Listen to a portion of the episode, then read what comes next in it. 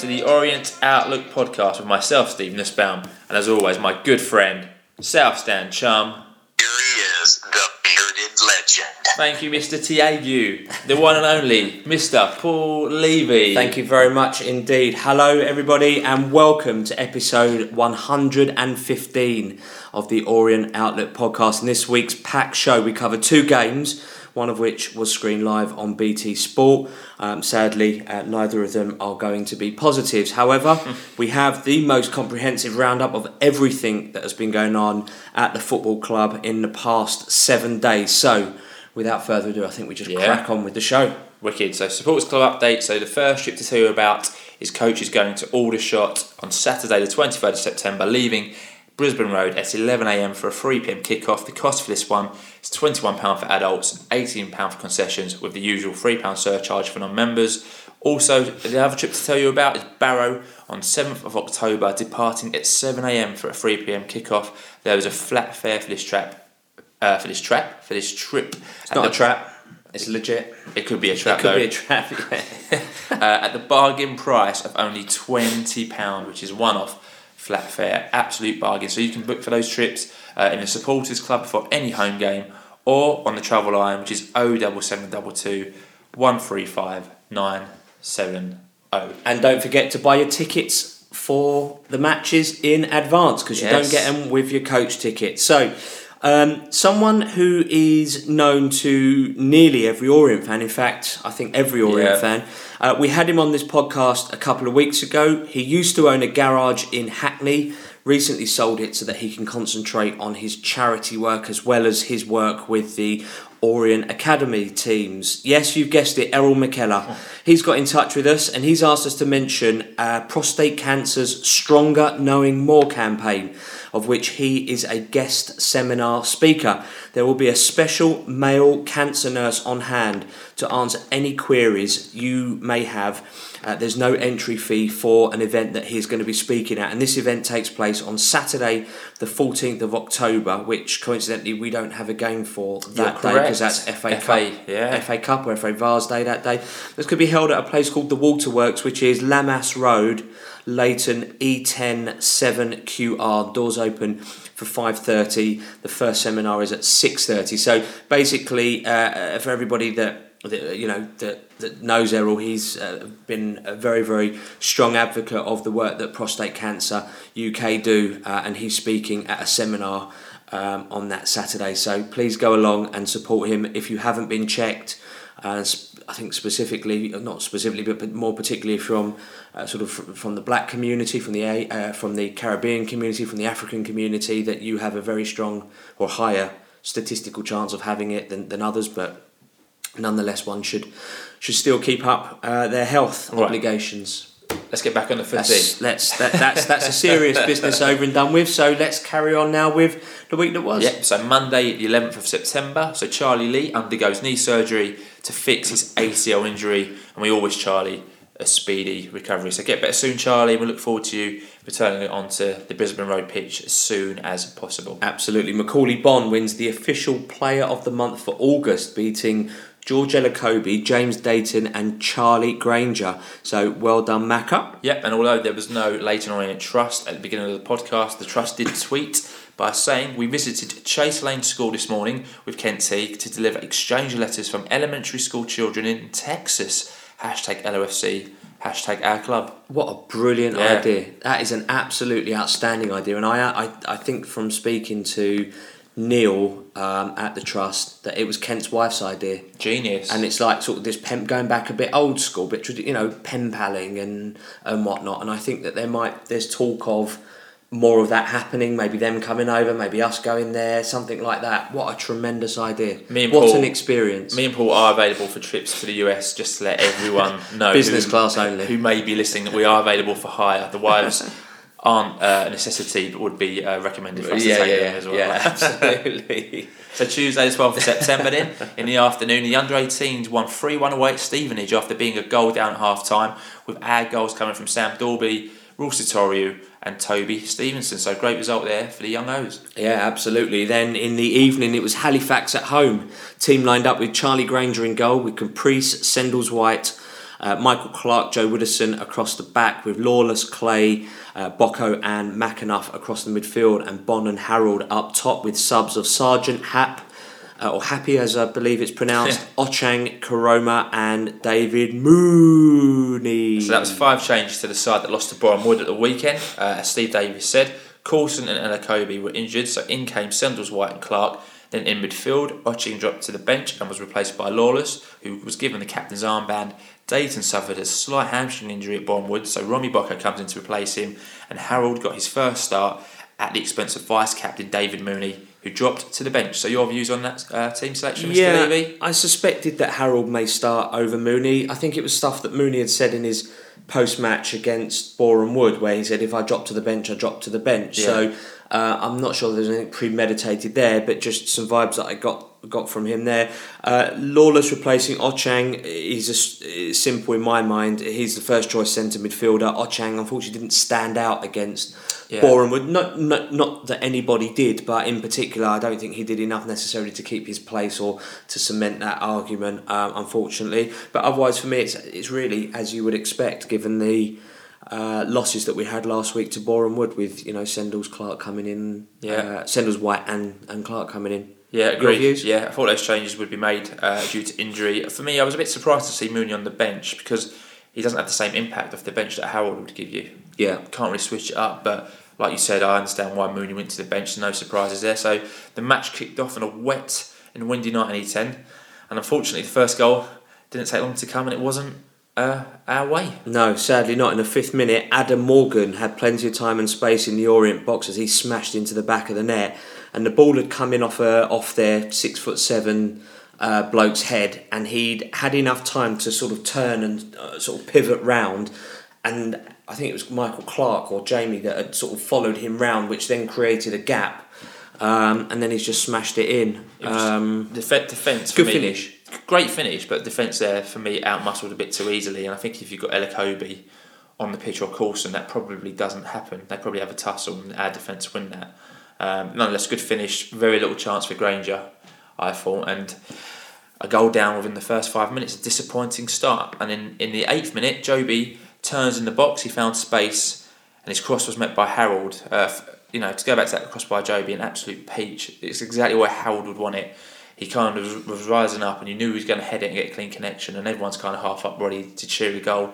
Uh, but he headed wide from six yards, and the first gilt edge chance of the evening.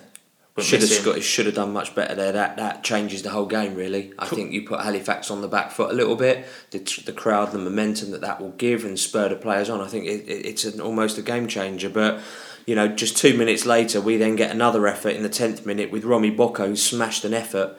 Uh, over and wide, and and you know, having been fed through through the aforementioned Harrold, and, and for me, with those when you're in the 18 yard box, if you don't score, you at least need that on target. Yeah, I mean- make the keeper work, potentially make him spill it. Who knows? But to smash it that high and wide is, for me, poor. Yeah, I mean, it was a great response to going a goal down. We seem to be cutting them open at will really Two easily. chances in two minutes. I think Halifax had kept quite a lot of clean sheets. They hadn't conceded an away goal in quite a while, and we were literally cutting through them really easily. And you're thinking this is only a matter of time. And then just one minute later, for me, this was the chance of the match for Orient at this point. Great build-up play. Uh, again, Jobi involved. He put Caprice through. Caprice got behind the defence. He kind of done a cross shot which got parried by the keeper, but the ball rolled out to Ronnie Bocco in a seriously very good position in the box with, with just the ball to put in the net. And again, everyone's up going one all, and somehow he blazed it over. And for me, that's probably the worst miss of the three. And like I was saying to you before, maybe you could say, oh well, it was a wet pitch. The ball's maybe coming to him faster and bouncing a bit faster than he would like it to, but.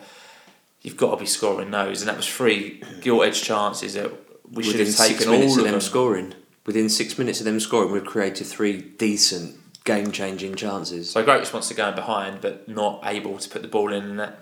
Yeah, and then I took a tweet from uh, at Guardian Orient in the 14th minute who said, Bond played in Harrold, who decided against shooting first time and is closed down. The ball reaches Bond again, but his shot is saved. So again, just sort of dithering uh, at critical moments, unfortunately. And as I think I'll probably come to in my in in, uh, in my summary is that you know we need to be more clinical in the box. You know, if you've got the chance, shoot. You Yeah. know, we're, we're we're losing. Yeah, and Bond was involved uh, in the 18th minute as he headed wide from the corner, and then in the 22nd minute he played in uh, Clay, who had just gone offside. So we were playing some decent stuff, but Yeah. just not clinical enough. Exactly, and that Bond header was a really good glancing header, and it only just flashed wide a goal. Yes, I remember that now. Yes, Yeah, that was a really good opportunity. But again, not not as clear cut as what you might think. That would have been a really good goal. Um, yep, so you did the 22 minute one, Yeah. sorry, yeah. In the 25th minute, Clark clears a dangerous cross as their man uh, happened to get in behind Jake Caprice. Yeah, and in the 27th minute, Caprice just about recovered as Kosylo attacked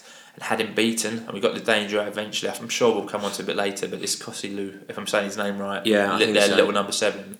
He was he gave he gave Jake Caprice, and I don't mean to use this pun, but he gave him a run for his money. He was superb. He almost came off. He almost came off really early on in the game, and he kind of shrugged away um, to the management. I think he must have picked up a little injury really early on, but managed to shake it off. He was mint. I think we got a lot of tweets about him later. He I'm was sure we'll mention him, mustard. He really was. Considering And- how good Caprice has been this season, Caprice had a pace. torrid time by him. Yeah, he So- really gave him a hard time. Wouldn't mind signing him up actually. yeah. Uh, 29th minute free kick for Halifax from a lawless foul just inside our half, and a poorly marked Tom Denton. That is their big man, uh, their six foot seven guy, scores with a header at the far post to make it 2 0. for me, the difference between the two teams at that point was the delivery. Um, that delivery from that free kick was absolutely spot on to their man, and Denton still had a bit to do, but he finished it well and in 2 0. And at that point, you're thinking, we're done here. But Well, That it's only goal- half an hour gone. that goal was all down to that free kick. And I think we had a free kick either just before that or just after it um, that Joby took, and it didn't have the same quality. And, and that, that Good was the point, difference between between the two points. At this point, our defence looked completely shot. Obviously, it's a new Heads gone between Clark and Sendles White, obviously, first Yeah. time playing with each other. And that goal seemed to knock our confidence. And in the 33rd minute, lucky not to be free down as Morgan should have scored, uh, we were all over the place and managed to clear the ball. But at that point, we just looked so poor defensively. Yeah, we, we were struggling a bit then. 35th minute, Bond was threaded through by Harrold. Fortunately, his shot just lacked the power it needed. Yeah, and in the 38th minute, a good save from Grainger as Halifax just strolled through uh, into our area. And you're thinking, at this point, you just need to get in at 2 0 because we could be looking at another hammering. Yeah, it, it, at this point, it could have gone either way. We could have been 3 1 Yeah. up, or we could have been 3 0 down. Yeah. Um, really. Um, Charlie Grainger made a superb save from Tom Denton's goal bound header. Really stretched for that. That was a great save by really good save. And, and he did well to smother the shot a minute earlier as well. He did, and in the 42nd minute, I guess the story of the first half really. Uh, Jobi, nice little run, nice little sidestep, got himself a yard of space, curled a beautiful effort Oh. that had the, the stretching keeper completely beaten. Yeah. Um, but the effort hit the crossbar and got cleared by Halifax. And I've got to say, Jobi had a really good first half, looked like our biggest threat, wanting the ball, coming short for the ball, Being direct, looking to spread it. And maybe you could say maybe not having Mooney on the pitch might help Jobi because Mooney obviously comes really deep to kind of get the ball and get involved. Uh, but obviously Howard and Bond don't. So obviously Howard and Bond are in the box looking for the ball, so that's more responsibility on Jobi. But Jobi, they're very, very unlucky not to pull one back. And if that goes in, it's a completely different half time. Hundred percent. Yeah, we're almost sort of you know we leveraged a bit of uh, uh, space back in this game. Two minutes of stoppage time are played, and then the half time whistle goes, and we are going in at half time at home to part time Halifax two 0 Yeah, I mean, it could have been 4 all, though, to be fair. Yeah. So many chances. And like you said, it was end to end stuff at some points. But, you know, if you don't take your chances and if you don't defend, you're going to lose games. So that's exactly what we were looking at at that That's point. it. So attendance announced 3,600 with 153 Halifax fans making the journey. It's amazing that. Well That's- done that is generally a great credit on a Tuesday night coming down from Halifax. Hundred and fifty three souls. That's At- really good. At a team where you should probably get spanked against one of the biggest teams in the league. You know, you're probably looking at a defeat. Yeah. You know, so no changes at half time for the O's. Uh, so the second half kicked off unchanged. Yep, and in the 47th minute, Halifax had a header uh, that was um, put just wide, unfortunately. Yeah, again, Oh, was- for- sorry, fortunately That- uh, for for us. A free kick again, just inside our half, very similar to their second goal. And again, a delivery right on their man's head. Fantastic ball. Yeah. Some of their deliveries were superb. And in the 50th minute, uh, Halifax again attacked. You could tell they wanted to put the game out of reach at this point, and their little number seven, Kosylo, uh, had a tame shot, well saved by Grainger. Yeah, 51st minute, McAnuff drove towards their goal, skips past a couple of challenges, and it really did open up quite nicely for him, but um, uh, his shot was deflected wide. We got a corner that unfortunately we didn't capitalise on. Yeah, and in the hour mark, David Mooney came on for Romy Bocco. I think maybe Bocco's misses maybe hit hit his confidence a little bit. He didn't really get involved much at all after the kind of two missed chances. Maybe he couldn't. Maybe maybe he was feeling the effects of those misses. Uh, So Mooney came on, and in the sixty third minute, Clay shot over uh, from just outside the box. Yeah, 66th minute, Halifax keeper comes out the area, fails to clear, and Bond's shot hits the chest of the Halifax player, goes out for a corner.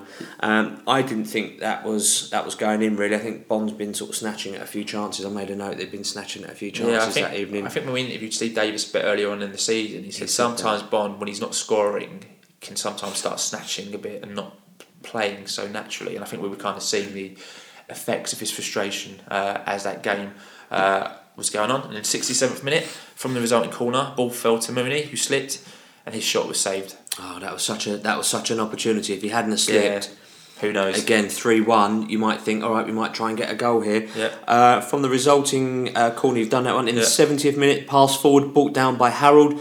Ball falls to Mooney inside the eighteen yard box. Sadly, he shot just wide. Yeah, and I've got to say, since Mooney came on, I think we did look better. I think Mooney was drifting into little pockets of space like he does and causing the Halifax defence a few problems. And obviously, we had Bond and Harrold on the pitch at that point. So I think Mooney done quite well, actually, made Yeah. a good impact. But in the 72nd minute, Halifax uh, won a penalty as Adam Morgan was shoved off the ball by Clark. I've only seen this again from behind the goal, still inconclusive, but can see why it was given. I've watched it back on Ozone. It looks like a penalty to me, Fine, okay. but look that. I, but the referee's got the same angle, but he's obviously a lot closer. So given. And at this standard, it's always going to be given. Michael Clark was a little. I think it was Michael Clark. Yeah, that gave that away. Anyway, um, so in the 73rd minute, uh, Kosylo steps up, sends Grainger the wrong way from the spot, made it 3 0. Um, game over. really, that's killed it in the 73rd because then Mooney gets a shot in the 78th and uh, that he puts that one over the bar, unfortunately. Yeah, 80th minute, Burn, Bond turned and shot just over, and in the 86th minute, we saw Josh Caroma who replaced Harrold. Um, I think you said too little, too late. Should have been done a bit earlier. I think so. I think that was done as Harrold uh, looked like he was coming off with an injury. Um, So had that been done earlier, he could have been preserved. Yeah. If you know what I mean. He had a calf, as it turns out, he had a calf strain. Yeah. Um, but yeah, so three minutes of added time are played, and uh, within in the first minute of that, Koroma shot just wide, having ridden two challenges. He did really well. I don't think he expected to be in that position. He just snatched at the shot across goal, and, and it just goes out. And then the full time whistle went. And our unbeaten home run ends as we lose 3 0 to Halifax. It was for them, it was like them winning the cup final. Yeah, Um, great result for them. And their manager, who I, I think we'll mention a bit later on, was very happy with that result. Um, as you would be, a massive win for them and our Yeah. first home defeat and in pretty um, extreme circumstances. Yeah. It was 3 0 and a game where you could probably say we didn't deserve anything out of, although we had some gilt edged First half we chances in the first half. So Yeah. after the game, we were lucky enough to speak to Steve Davis, uh, and here's what Steve had to say uh, straight after the Halifax game. So, Steve, what's the mood like in the dressing room after tonight's match? It's, it's always uh, they always talk. Allow, allow them always allow the players to have two or three minutes to talk after to, to get that frustration and their feelings and, and um, you know I was, I was given that time and, and yeah, there was, was a lot of honesty and um, words spoken and I think that's what I try and encourage. I don't want people to bottle it up. I'd rather them get it out and be honest with each other and uh, and you know and take that criticism uh, of it off each other. You know you've got to be able, you've got to be big enough and man enough to do that and that's the environment that we've got in there and they're all disappointed because we want to win games and we were winning games certainly at home. Um, but tonight, as I say, it wasn't to be. And I guess you mentioned winning home games, got a perfect opportunity going into Saturday. So, how do you, how do you G the boys up? What do you say to them? I think they'll be G'd up anyway. You know, there's enough motivation, self-motivation with that group. You know, um, a, a few different players tonight who come into the team, and maybe they're a little bit different characters to, to George and less experience. So big test for them if they play again on Saturday. But um, you know, there's enough in there to. To, to realise that um, it's one game and, and not you know back to back defeats is, is not ideal but you know there's only us can put it right and we'll try and do that Saturday we've got, we've got a chance against a, a good team um, that have had a little bit of an uplift in form um, you know we've, we've got to bounce we've got to keep saying that we've got to keep bouncing back and and getting over it. But I don't think there'll be a problem motivating that group for any game. It must be quite a hard loss to take considering the amount of chances we created, good opportunities. Jobi's hitting the post, Yeah. Bond's on the turn, keeper saved it. We just just luck wasn't there for us today, was it? It's a little bit of everything, isn't it? It's a little bit of luck. It's a little bit of um, snatching at things. It's a little bit, you know, the keeper makes a save, or you, we've just we've got into really good. We probably haven't created as clear cut chances as that all season. Um, you know, as I say, any other time, I'm sure the, them players would bury those chances, and we end up two one, and we're all thinking what a great recovery that is. So that, that's football, and that's it happens. We just have to accept that we didn't take our chances. It wasn't our night. They did. Um, we've got to learn how to cope with with that type of player in the future, uh, and we move on. And as I say, they're all, all lessons to be learned. Thanks, Steve. So that was Steve Davis post match. That meant that defeat meant that we slipped from fourth to ninth in the league table on 16 points, and we'll do a full table roundup later on in the episode. So for me, I Yeah. really thought we would turn this team over, despite all the stats that say Halifax are very strong away from home, haven't lost away for months, rarely conceded. Um, they used their six foot seven inch striker to full effect. We really didn't have an answer uh, for that particular question. They were really good. Uh, they were, you know, they played as a team. They played really well, and we had another off day. Um, we got to be, as I said earlier, more clinical in both boxes. If Harrold's header had gone in, or either of Bocco's efforts had gone in, it's it's it's a very different game. If Jobi's effort goes in as a screamer, you know, it's a very different game. It could have been probably a four-all game, or it could have been a four-three game to us, whatever. But um, you know, nonetheless, that's the second um, second uh, loss that we got within the space of uh, a few days there. We created several clear cut chances, as I say, but we just didn't take them. And, and defending in in our box as well uh, is just not good enough at times, unfortunately. And, and other teams are, are, are taking those chances. One thing I did notice though was their manager was barking orders at their players the whole night. How that got, I heard him speaking after. How he's not gone horse after that, I, I don't know. For me, really disappointed overall. Um, disappointed in, in that we didn't we didn't get more out, out of that game really. Yeah, for me, I didn't see that one coming. To be honest, um, like you said, I knew their, their away record was good, but I didn't realise how kind of strong they were to have two teams. Like you said, Halifax took their chances, were well drilled, played to their strengths. That Kosylo was terrific, as was their number nine, who won every header during the game. I remember thinking at some point we'll win a header against him. He was winning Yeah. every header. We couldn't deal with him, uh, even though he didn't look like a footballer. He didn't have the no, build. team.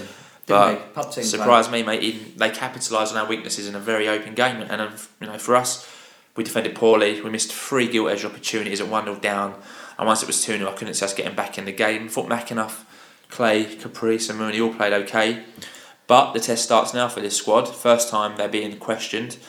Uh, and let's hope they respond in the right manner on Saturday. So it's interesting to write that on Tuesday night and then come to the Saturday game Saturday shortly. game, so those exactly. were our views. Come on to your views. Um, so these are all tweets uh, that we received at Orient Outlook, and you know we don't kind of not tweet stuff that we don't agree with. We retweet everything that we get if it's a valid point. Um, so to start off with, then simply a red seventy two says, "I didn't see a lack of effort or commitment. We have to be more streetwise at this level. Halifax game plan was obvious from the first minute." Paolo one nine eight six said, "Need to stay positive, leaky at the back, but making lots of chances. Need to take them and get tighter." Yeah, John Crab Free says no idea and no creativity. I'm not sure what style we're looking to adopt. Awful. Richie J. Bourne said, "A team with more fight and passion beat a team with little ideas and heart. Too slow in the build-up play. Never a plan B. Every corner is the same." I think that passion comment's really good because you can see their manager was really kind of really kind of drilling that. At Orient Boys, there's no excuse. We are an average non-league side. Plan A is not wholly clear, and there is no plan B. Mid-table obscurity. Pray for it. There's no strength and depth. At Dear Stew said, "Poor. How Bocco came out for the second half, I'll never know. We didn't have a clue how to deal with Lurch up front. Hashtag not good." Yeah, he was outstanding. At Peter L. Davey, this is a little concerning. Two losses on the bounce with an increasing injury list. We all expected a bumpy ride this season, and that is proving correct. Chaz Porch sum, summed up by the fact that their goalkeeper wore a white kit on a wet pitch and was it was pristine at full time. Great point. That is a really good point. At Len M4 says an atrocious first half, improved second, but still very below par. Bocco was useless at defending. Clark and Sanders White were exposed. no positives. At Pierce Race Team tweeted saying, missed the Dayton Caprice link up on the right, but really missed Elokobi in defence. That said, Orient had the chances at nil one. I think that's a good summary of the That's match. That's a really there. good point. Uh, Gorillas 1985 says, Well, we have used plan A, we've got Harrold for plan B, and maybe plan C should be just fine the opposition's net. Man of the match for me was McAnuff stroke Caprice. At Chicken Oriental said, wasted at least three good chances, but overall we were outplayed by a well organised side. Lawless looked lost, Koroma lively, but needed more time. Yeah. I agree with that. He did look lively when he came on. And Lawless has come in for quite a bit of criticism over He the last couple of weeks. At Yeah. Down underscore underscore south says the team might have been bad, but didn't hear a single song tonight. Been a while since I've been, but atmosphere was very poor for a home game. That's a good point. Yeah, as it well, was a yeah. bit subdued. Maybe that's because of the Boreham Wood loss, maybe on the Saturday, but did feel a bit subdued on Tuesday night. It's a good point. At I am Imo said, Are the fullbacks being told not to go forward? Widdowson barely crosses the halfway line, and Caprice only went forward when their seven was subbed. Tippy tappy backward football that is going nowhere. Defence and midfield were bullied all game. Halifax could have had six or seven. I think Caprice had a very difficult match, but only because their number seven was so. And he had to be on So it. good, he did yeah, yeah. We, if he's the fastest player, you got to have him on their fastest player, really. Yeah, I agree. I agree. Orient Dave so completely at sea in the first half at the back. Grainger's head dropped, and experienced head is needed between the sticks. I thought Grainger done alright on Tuesday. I've got to confess, Grainger's getting a bit of a stick as well, but I thought Grainger actually little chance both goals and made some decent saves. Yeah, agree. Uh, Jack Coates 14. I thought we didn't play bad. We just missed loads of chances. But Bocco was awful. He missed chances, too narrow, and he really gave us no option. We didn't have any other choice. With the centre backs, when Elokobi and Coulson are fit, the two that played tonight wouldn't get a sniff. Yeah, great tweet that. Uh, Alan AVM 1502 says already Davis out, Ling out, same old blur from the O's fans. Three main players are out. Yes, we were poor, but there is so much overreaction. You That's like a that great one? tweet. That is an absolutely brilliant tweet, Alan. Thank you very much indeed for sending that to us. At Jim586, this league isn't going to be easy, but we had more than enough chances to win despite giving them two goals, and the third was never a penalty. And for me, that's another great tweet. And before everyone starts getting on my case saying I'm too happy clappy, I'm not, and I'll criticise when it's due.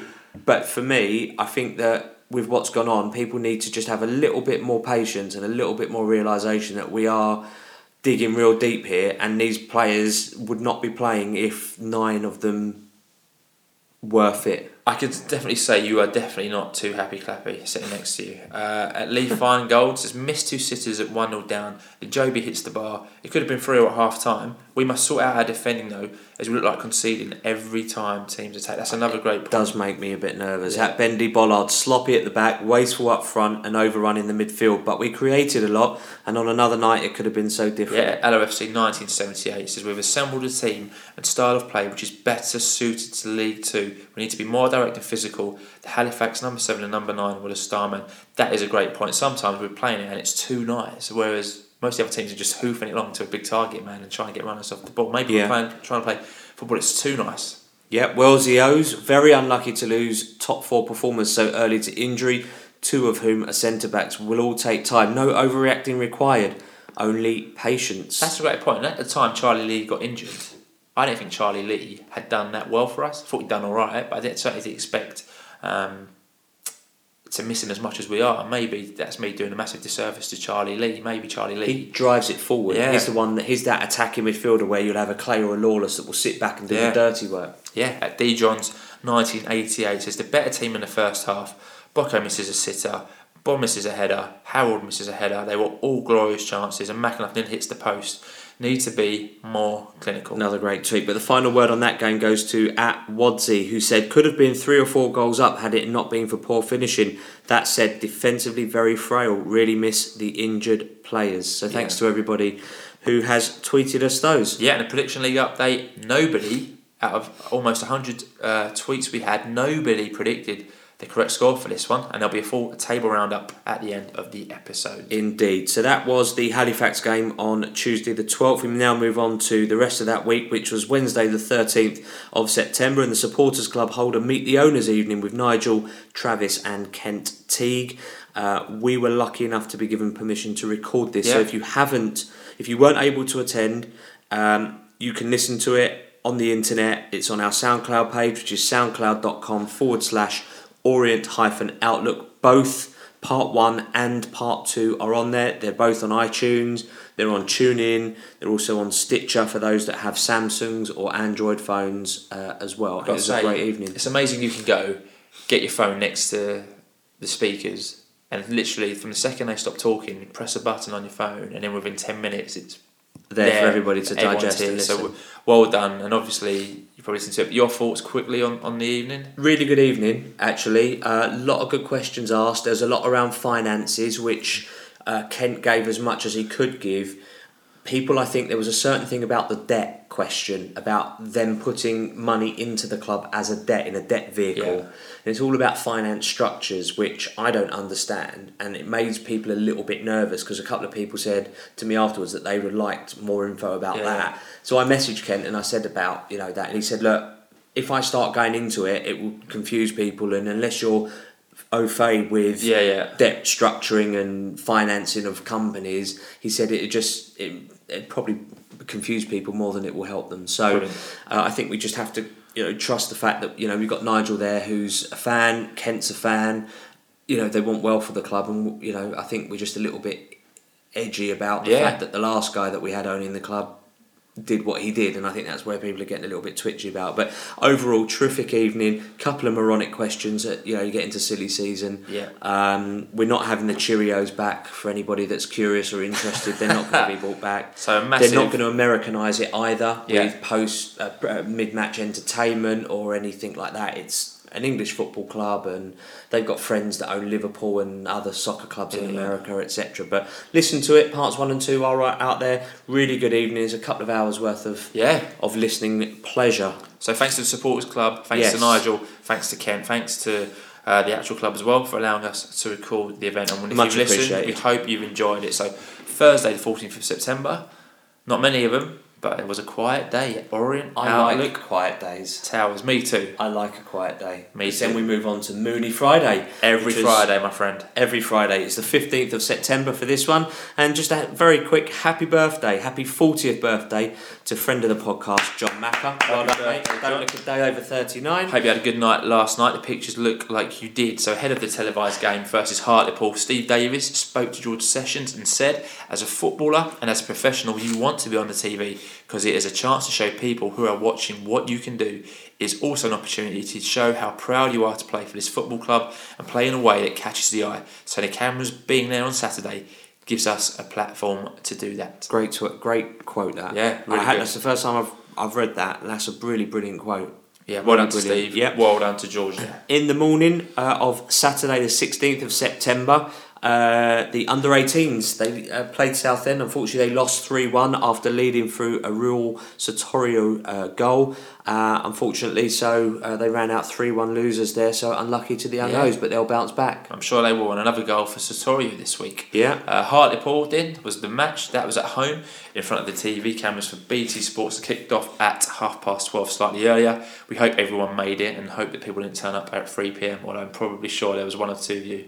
Um, so the That'd team. hilarious. I'd love to know if anybody did that. I bet they did. So the team was announced with Grainger in goal, with the back four of Caprice, Sendles-White, Happy, and Widdowson. In midfield, Koroma, Lawless, Clay, and McAnuff, with Mooney and Bond starting up front. Subs, Sam Sargeant, Michael Clark, Henry Ochieng, Robbie Boco, and Sam Dorby. That's it. So three changes from the starting lineup against Halifax as Josh Koroma comes in for Romy Boco, uh, Dan Happy who makes his first start for the Orient uh, in place of Michael Clark, and David Mooney comes in for the injured Matt Harrold. Da- uh, Sam Dolby was named as a substitute to give a different Yeah. option up front, but to be fair, he's the only option. Yeah, good to see him Um, though. But it's great because he was obviously, as it's known, he was on trial at Crystal Palace. Uh, I spoke to Steve Davis. He rates Sam Dolby highly, so he would like to see, I think, him involved more. Well, when we spoke to Steve, he was saying he sees him more as a number 10 than a number 9. So it'll be interesting to see how Sam develops over the next Yeah. couple of years under Steve. But still, no Josh Coulson, no George Elokobi, no James Dayton, and no Matt Harrold uh, uh, in the squad due to injury. Matt obviously picked up that injury that we picked up on Tuesday night. So your views on the Yeah, team, Mr. hadn't Levy? heard about Harrold being injured really until the team was named. Um, interesting that Clark was dropped for Hap, but I mean Hap is six foot four. He's seventeen years old He's a- and he's still growing. He's a beast. big boy. He's a beast. And my Yeah. views, I thought Moons would start um, for this one. I thought we might see Judd coming for Widdowson at this point, but I guess if Why? you're giving Happy his debut, Why would just you because? I thought Widdowson needs a break, doesn't look confident on the ball anymore, and two games in a week, well, three games in a week, I thought we might see him drop, but we didn't. Good to see Dorby on the bench, and good to see Koroma get a start, see what he can do. He's looked lively in his um, substitute appearances, so I can make this one. You were there, so you can I talk us through it for the most part, and I'll ask you a few questions on it. Don't really want to talk too much about this one either, unfortunately. In the seventh minute, Happy, Happy's back pass is short. Grainger's clearance hit Rhys Oates, and the ball fortunately spins across the face of goal. I mean, it's one of those where Gasps. Yeah, I mean, Yeah. either Charlie's got to take a touch and let the man jump past him and then sort of pass it out, rather than just kicking it out every time. He's, I think he's got to be a little bit cleverer in future. Yeah, in the 15th minute, Mooney picked the ball up and turned well before he hit a shot, which was well saved by Loach, their keeper. Yeah, in the 19th minute, Orient took the lead as Koroma plays in David Mooney. His shot was well saved by their goalkeeper, uh, Scott Loach. Uh, the ball came come out to Jobi McAnuff and it sat up a bit for him. He got over that and, and Yes. put that in the back of the net really, really well. I've seen them skied from six yards out. We saw that skied from Romy Boco on Tuesday night from six yards out. So good that finish was a there really, really, really good finish. And we come out and we wanted to show what we can do. Whether the cameras made a difference or not is irrelevant. The fact is, we come out and we wanted to, to really do well. You might not know the answer to this. When Jobi scores, he'd done the old Jay Simpson oh, I didn't see thing. that. I wonder if that was a tribute to Jay. Jobi or Jay, if you're listening, because we know Jay sometimes does, let us know if that was a tribute to Jay Simpson. He done that. But that was Ke- that was a Kevin Nolan. He did that for Kevin. Oh no, he didn't. No, did but he? that was what Jay used to do. It's got some meaning. Do you remember? It's got a meaning that Jay hasn't told us what that means. So Jay, it? if you listen, because I know you've been listening in Philadelphia, get in touch with us and let us know. Um, Okay. So at that point, a deserved lead. Yes. Yes. Yeah, I think Good. so. Yeah, I think it's fair to say. Um, I'll take any lead at the moment. Um, okay, so in the 25th minute, then almost 2 0 as Lawless floats a ball over the top for Bond, who lets the ball bounce and takes a shot which which hit the post. So he's come quite wide. He's come uh, left centre, far left centre, and he smashed it what looked like across the goal. It's hit like almost the inside of the post and then Oh. bounced back out. If that goes in, Game over. Two 0 game over. you think Yeah. so? You think that Hartlepool's heads would drop? You think the stuffing would have been knocked out of them a little bit? Um, terrific effort by by Macca. He was a bit. He was oh, Unlucky. Oh, very unlucky. Yeah, I mean, you hit the post. I mean, you've got literally the whole of the goal, and you hit the Yeah, post. yeah. I mean, it's that tiny bit of the post that he's hit, and it's just come back out. Yeah, and a good it's a good spell at this point. I think uh, in 29th minute, Caprice crossed, got to Mooney, took a touch before Loach saved, and then Mooney was booked for handball during that move. And in the 32nd minute, he needed treatment um, for his shoulder. He felt but looked okay heavily. to continue. And you were saying it looked like he was not moving correctly. Second half, he was running with his arm down by his side, yeah, and the rest of the half really sort of just played itself out. It was a bit nothing key. Right. I mean, plenty of people probably seen it on telly. Don't want me to uh, regurgitate all of that, but yeah, I mean, it was a bit to and fro, nothing really. We looked a bit pedestrian at times and needed Yeah. a little bit more urgency about us. We need to move the ball quicker. Um, we, we we seem to have a lack of movement. I think you know where we have the lead, we need to really try and capitalise. I think that that said, I mean, perhaps I'm referring more to the second half than the first because for the first sort of really forty odd minutes, actually, we weren't too bad. Yeah, okay. So, Actually, on reflection, my so three minutes of injury time were played, and you're thinking you're getting a 1 0. Um, and you'll be fine. And I was following this on Twitter, and George Sessions put up in the 45th minute he did. Orient just need to see this out and getting in at 1 0 Although and they'll be fine. But then in the 47th minute, although Hartlepool get a free kick, and in that point, um, Franks is unmarked in the box and he fired in from six yard out, from So- six yards out. So poor defending again from Orient. Yeah. Lost concentration just before half time. whatever it is, whatever that's causing us to have lapses from set pieces of opposition in our own box is needs to be addressed. And all that hard Quickly. work and all that looking good in the first half gone uh, in a blink of an eye as it was 1 all. And Statman, Mr. Matt Bristow, tweeted us and came up with a fantastic stat who said that's now six goals conceded in 15 minutes before half time for the O's. That's six out of 17 goals this season, which equates to 43% of goals conceded. Matt Bristow, I don't know how you know that. I don't want to know how you know that, but that's a fantastic stat. Keep sending them in. It's amazing. Orient stat It is really. himself. So But but just to sort of cover what I said earlier, I think I was more referring to the second half because we had played some nice football. Yeah. You know, we had got into good positions, but we just didn't take our chances. So half time, went in one all. I think you've just kind of summed up the first half there. Yeah, fantastically. yeah, we played well for forty minutes. Um, put their backs against the wall. Defensive error lets them back in. Means each manager really's got a very different team talk to give. Yeah, very good point there. So attendance announced three thousand eight hundred and sixty-seven with two hundred and eight Hartlepool fans, and well done to them. Obviously, had to get up really early to make Yeah. half past twelve kick off. It was on TV, so they could have watched it on TV. So well done to all the Hartlepool fans who came down to Leyton. And there were no changes for the O's at half time. So second half kicks off. You're thinking, come on O's, let's run away with it in the second half. But just two minutes into the second half, Hartlepool take the lead as their verdicts. Is that Pass, name? Deverdics. Deverdics whips in another decent ball and Oates heads it in and we find ourselves 2-1 down in the 47th minute after being the much better team for the first 44. Yeah, exactly, and a really again really poor defending by us, and that's the second uh, set play piece that we've conceded from uh, Yeah. today. It's just not it's just not going well for us. And, Disappointing. and, yeah, we just got to do much better. I don't know how, but you, you just have to. Yep. In the fifty third minute, though, Donaldson's shot gets deflected, hits the post, and Lawless is booked for a ch- and Lawless gets uh, booked retrospectively booked for a challenge from the build up. Were they lucky? Were they unlucky with that post? I mean, we said Bond was unlucky when he hit the post. No, 60th minute, McInnes puts in two good free kicks to the box, which culminate in Josh Koroma firing the ball over, and in the 65th minute, uh, David Mooney's finally taken off. Like you said, he wasn't moving too well in the second half. Not at all. And we saw Sam Dolby um, come on. Yep, Sam Dolby then threaded a pass through to Josh Koroma, who shoots the ball into the side net, uh, who shoots the ball into the net, but is ruled for offside. Now, I'm fairly convinced that he was onside. There are others that say that had a different view to me that say he was also onside, but there are others that you noted. There was a few tweets saw- who were watching it on TV who said he was marginally offside. So Okay. I haven't seen it So back. split hairs, so, okay. So 79th minute, Shame. Henry Ochieng came on for the injured Craig Clay. I mean, how are we doing at this point? Were we pressing for an equaliser? Were we looking likely to get one, or was it just a bit? If I remember Flat. this rightly, I mean, it, we were looking a little bit flat to be honest. Yeah. I think there was a lack of movement. Um, you know, bearing in mind we're losing two one, um, heads dropped a little bit. I think um, passing was a bit slow. Lack of movement in general.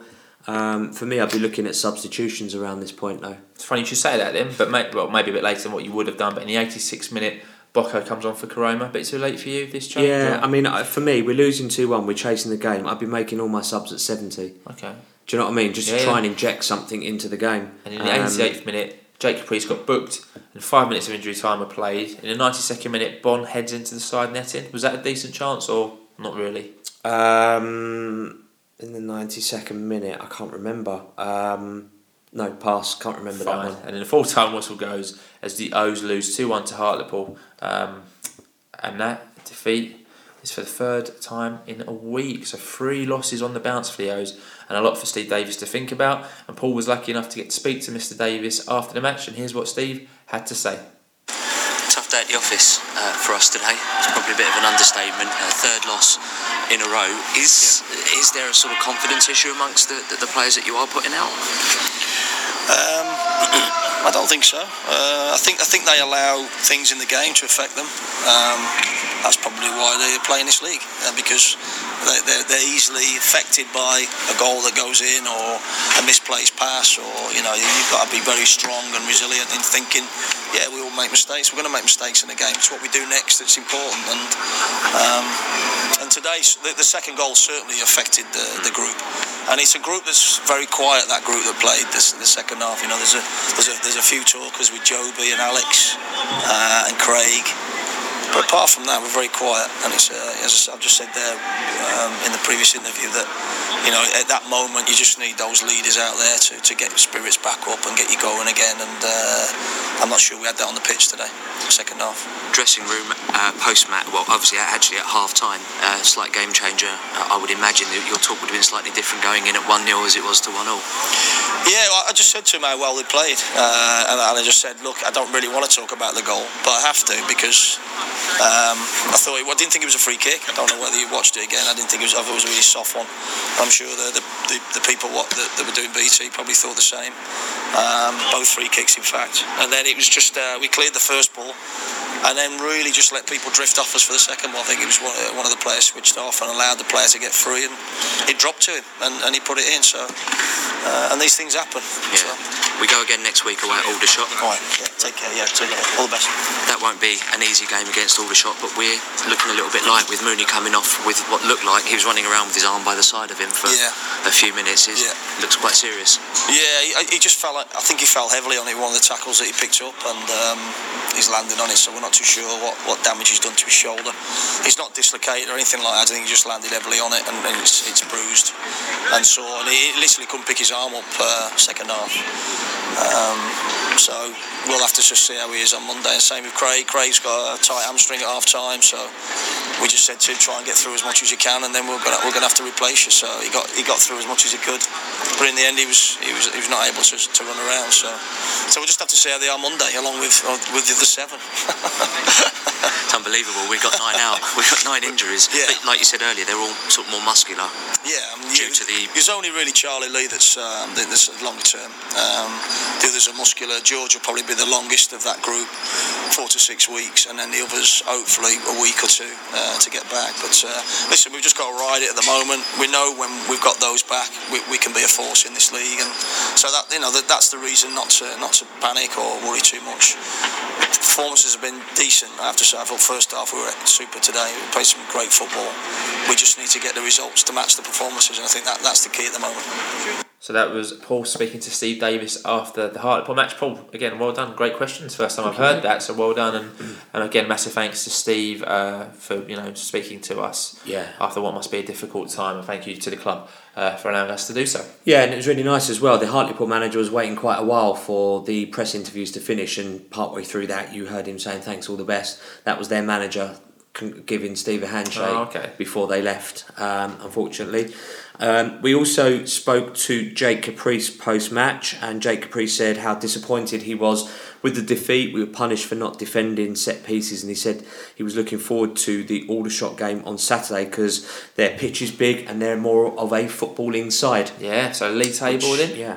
meant that that defeat sees us slip to thirteenth in the National League after eleven games, so a quarter of the season already gone amazingly. So Yeah. we are on sixteen points.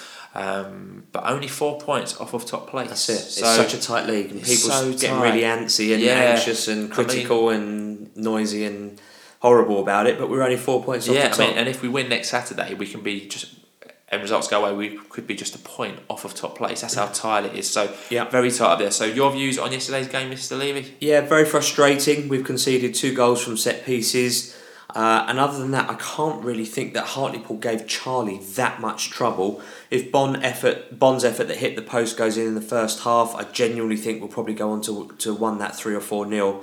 Uh, it didn't, and we'll rue the chances we didn't take and the errors at the back that they scored. That's three defeats in our past three games, and we just haven't been clinical enough in either box. And I'm not going to rant or single any players out, but I think we just generally need improvements all over the pitch. People must remember that this team have been together less than three months. Nine first choice players are now injured due to the pressures of the league on their bodies and not having had a full pre season. Those who go to matches rather than get on the players' backs, perhaps it would be better. Uh, sorry, rather than get on the players' backs when they make a mistake, it'd be better to try encouraging and uh, them and willing them to do well. I'm sure they'll thrive in a positive environment compared to a negative one. What was the atmosphere like? It was start people starting to like the second goal went in and, and in the second half like first half we played some good football as, Yeah. as Steve commented but in the second half it wasn't as good we're a bit more pedestrian no one was really moving even I was saying like move orient like Yeah. people just needed to move and create the space because Hartlepool sat back and put put 10 men behind the ball do, yeah. as, as they shut up shop so it, it made it difficult we didn't find those pockets and Yeah. Mooney wasn't there to, to open those holes up for us so people were getting a bit an- antsy about Yeah, it all. I They were get getting like shouting and, and things didn't work out. It's, oh, and that visible groan. Um, so uh, that that audible zone, uh, uh, groan rather.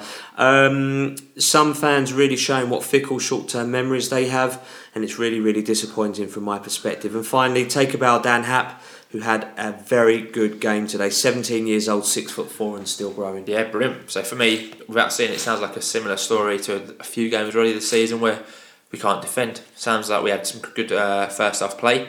unlucky not to be more than one up. But in football, you have to concentrate and keep focused. And it sounds like we lapsed twice in defence and paid the price for it. I hope Mooney and Clay, and they're not too bad. And hopefully, we'll see Dayton, Coulson, and Elokobi come back soon and progress. And hopefully, see one or two back into Saturday's squad. Well done to Jobi, as it sounded like he had another decent performance today. So those were our views. Your views on Hartlepool. So we had a DM in from MP Alan Triple Two, um, who makes some good points. We won't go through the whole thing, but we'll, we'll do his key points. He says one. There's a few things that bother me this season. One is the happy clappy fans. Yes, I know we're lucky to have a club, and yes, we're extremely lucky to have the new owners Orient, but that doesn't mean we can't have an opinion or criticise the team. Um, two, we've lost five games this season. Not the end of the world, but what concerns me is the margin of those defeats. In five defeats, we've only scored two and conceded 15. Third point, it says as soon as we conceded today, our heads went down. Full point, Mooney looked in some discomfort as he was brought off. Wouldn't surprise me if he's out for a fair bit. And he goes on to say, lastly, luck. I want to end on a positive, and there's plenty of positives to take. Uh, but we have been extremely unlucky uh, with strikes hitting the post, keepers making saves, uh, and offside goals. So we didn't deserve to lose today. But two defensive lapses from two set pieces mean we get nothing from the game. Yeah, some really, really good points in there, uh, Mitch. So at oh, sorry, just to cover, I think Moons has got a scan next week um, on his shoulder. Um, hopefully, he won't Yep. be out for too long. But George is out for about another three weeks. Wish you well, Mooney. Yep.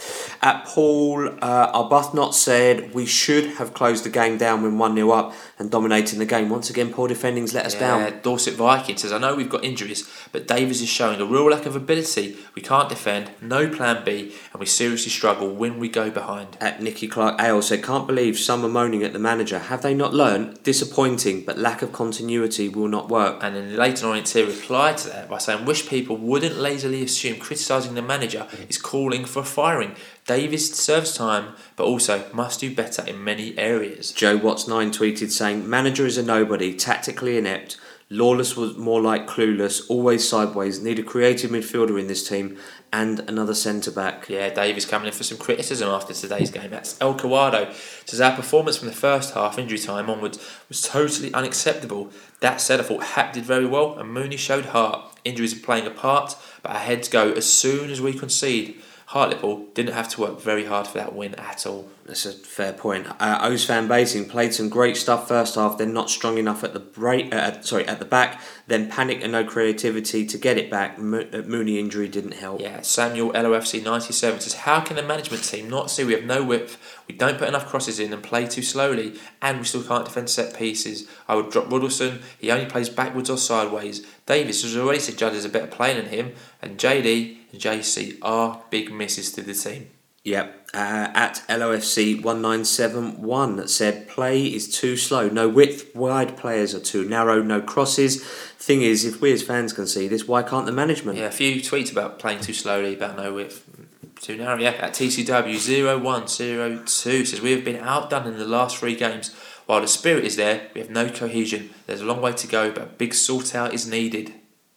Uh, Jamie Buck 98 said, whatever Steve Davis said at half time, it didn't motivate us at all. Set pieces are costing us dearly again. Only one team says teams don't have to do much to beat us. They sit back, we can't break them down, so we're too slow in our build up. We need to hang on to our leads, especially at home. Great point. Joe underscore Puvitt said, thought Dan Happ had a very solid game, but we gave up after the second goal. Mooney is only good for winning fouls. Davis needs a plan B. As Church, it's just concerning that performance drops so dramatically when we go behind. Again, we have to keep scoring when on top. More poor goals conceded That's today. a good point. Uh, Yeah. At Taser Jr. said, We must learn how important set pieces are and how to defend them properly. But as a performance, especially in the first half, I was pleased. Yeah, Record Blue Apps is Groundhog Day, defensively naive, too slow a tempo in possession, not willing to shoot enough. Dorby had nice touches, and McAnuff has done okay again. Stasi Stasi said, played very well in the first half and should have been out of sight winners. Great debut by Hap, McAnuff, Caprice, Bond, and Mooney, all very good. Seen a few points saying it wasn't Hap's debut, it was Hap's, Happy's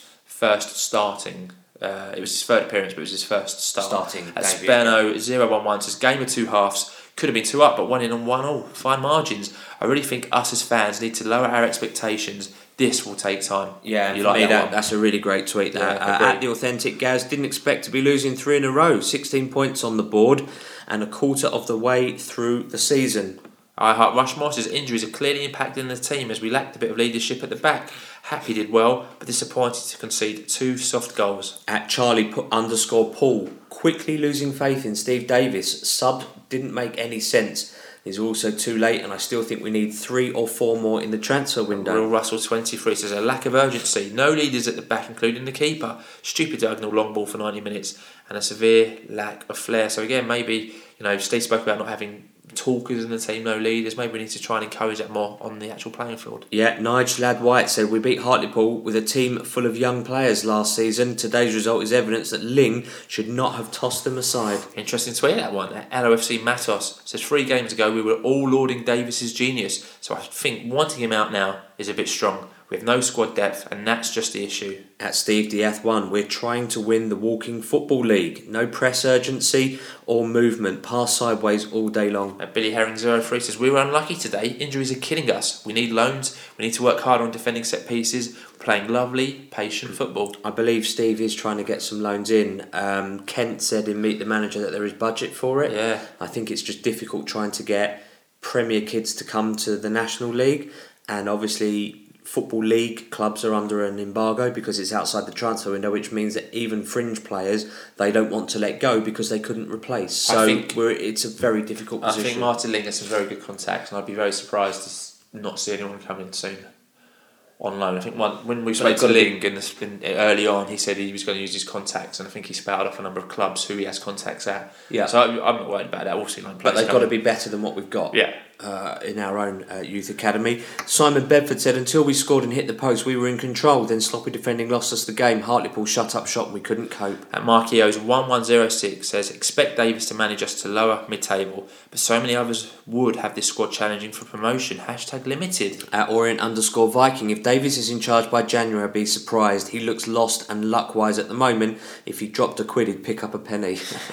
And the final word at Paul R. Gregory says, a disappointing result, but first half we were in control. We were told that from Xmas we would be stronger, so let's keep the faith. So, some great tweets in there. So, thanks for all your tweets and emails over the last week. So, let us know if you agree or disagree with any of the points made or tweets read out. You can contact us via Twitter at Orient Outlook. You can contact us on Facebook at Orient Outlook Podcast and on Instagram at Orient underscore Outlook underscore podcast.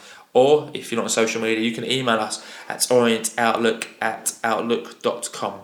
Yep, absolutely. So, Prediction League update. So, congratulations to uh, Leighton Eos, uh, sorry, underscore Eos, Paul underscore Stokes 39, at Nina Barone 27, at Ozfan Basing, at Rich P242, at Paul WE underscore UK, and at Orient underscore Viking, who all predicted um, 2 1 to Hartlepool. However, special props go to Tony Adediran, who predicted 2 1 to Hartlepool and Jobi to score. So you get the full bonus point. The full Yeah. round up in the table very, very shortly. Well done, Tony, which moves us on to today, Sunday, the 17th of September. So happy 40th wedding anniversary to Kevin Cowlin and his wife, who are celebrating in Italy. So, Kev, even though we lost Yeah. mate, I hope you're enjoying the sunshine. Hopefully, the sun's shining in Italy, wherever you are. Yep, earlier on today, the Orient ladies beat Ipswich away 2 0 with goals from Chan and Lisa. So they're new names uh, to me. There must be new additions Yeah, to the squad. Chan is a new addition and scored last week and scored this week, and a Well done. fantastic result beating Ipswich uh, away. Yeah. So let's round this podcast up because I think we're going to come in just over the hour mark. So prediction league update. Tony underscore Antonio and unexpected item zero still lead the prediction league on ten points, but it's getting very congested around the top of the table. So the table Cool. can be found on our Facebook page, and like we've already said, thank you for all your predictions. Each match now is over hundred plus. So Yeah. It's gonna be. You're gonna have to be really clever with your with your guessing. And as a, as a tip, it might be worth waiting until the team's been announced. Not bad Uh, at uh, uh, so update on our fancy football league. Danny Fedden leads the fancy football league. He's opened up a lead. He's on 316 points ahead of Bailey Smith in second, uh, and Steve dropped four places to 137th. I don't do it because I always say not going to give it too much attention, just a cursory glance, and then come September, I'm fully involved researching, making stupid decisions. So. I don't do it. Uh, positives and negatives for this week. Yep, so positives in, three positives, even though we've had two defeats. So the first positive is the form of Jobi McAnuff, done very well on Tuesday and scored his first goal since his return to the O's on Saturday, so well done to Jobi.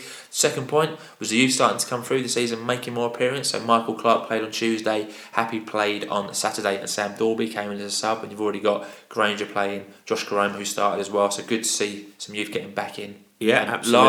Lastly, mentioned him last week, but I'll mention him again.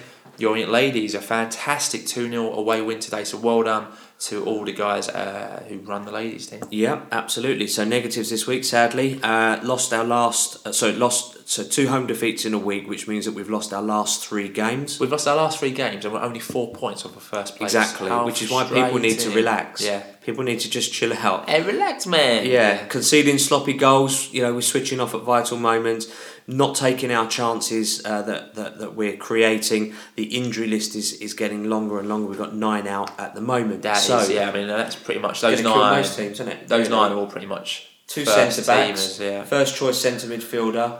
Um, we got Moons out now. We've got uh, Matt Harrold Dayton. out now. So James Yeah. Dayton, first choice winger. Okay. Anyway. so that's been let's stop being negative and move on to a hero of the week. So we didn't put it to public vote, so we've decided between ourselves and the winner of this week's hero of the week is is that man Jobi McAnuff. Well done, James. Well done, Job. Good man. So next week's fixtures, just the one fixture for us this week as we make the visit to Aldershot Town on Saturday, 23rd of September. So Aldershot actually top of the league after beating Ebbsfleet away 2-0 yesterday. So this will be a very, very tough game. So if you're going, have a very safe journey and we hope you see the O's win and get themselves three points and get climbing back up the National League. Yep. So that's it. It's been a tough week on the pitch with two home defeats, which nobody really re- expected. Just emphasises how hard this league will be. We've been creating chances but not taking them, and we've been conceding poor goals defensively. So hopefully, with no midweek game this week, the boys will have time to train, be coached, and get focused for the next game. But remember, it's a marathon, not a sprint, and we have several key players out injured, and this team is still getting to know each other. We'll be back with episode 116 on Sunday, the 24th of September, with all the information and views that you could ever need. And I actually think that will be an earlier in the day podcast than our usual 10 pm slot. Yeah, we hope so. So if you're listening on iTunes, please subscribe and give our podcast a review. And if you're listening on SoundCloud, TuneIn and Stitcher, add us to your favourites. And that way you'll have all the podcasts available as soon as we upload them. So if you have an older relative or loved one who you think will like the podcast, grab their phone and download it for them because we are still finding out O's fans do not know about the podcast. Yes, yeah, absolutely. The cab driver I saw in Holborn um, hadn't heard of the podcast, so I told him about it, and whether he listens or not is a different story. So but if you are that the cab driver, we hope you've enjoyed it. Welcome. So, so have a great week. We look forward to hearing from you. And as always, keep calm and listen to the Orient Outlook podcast. Up the O's.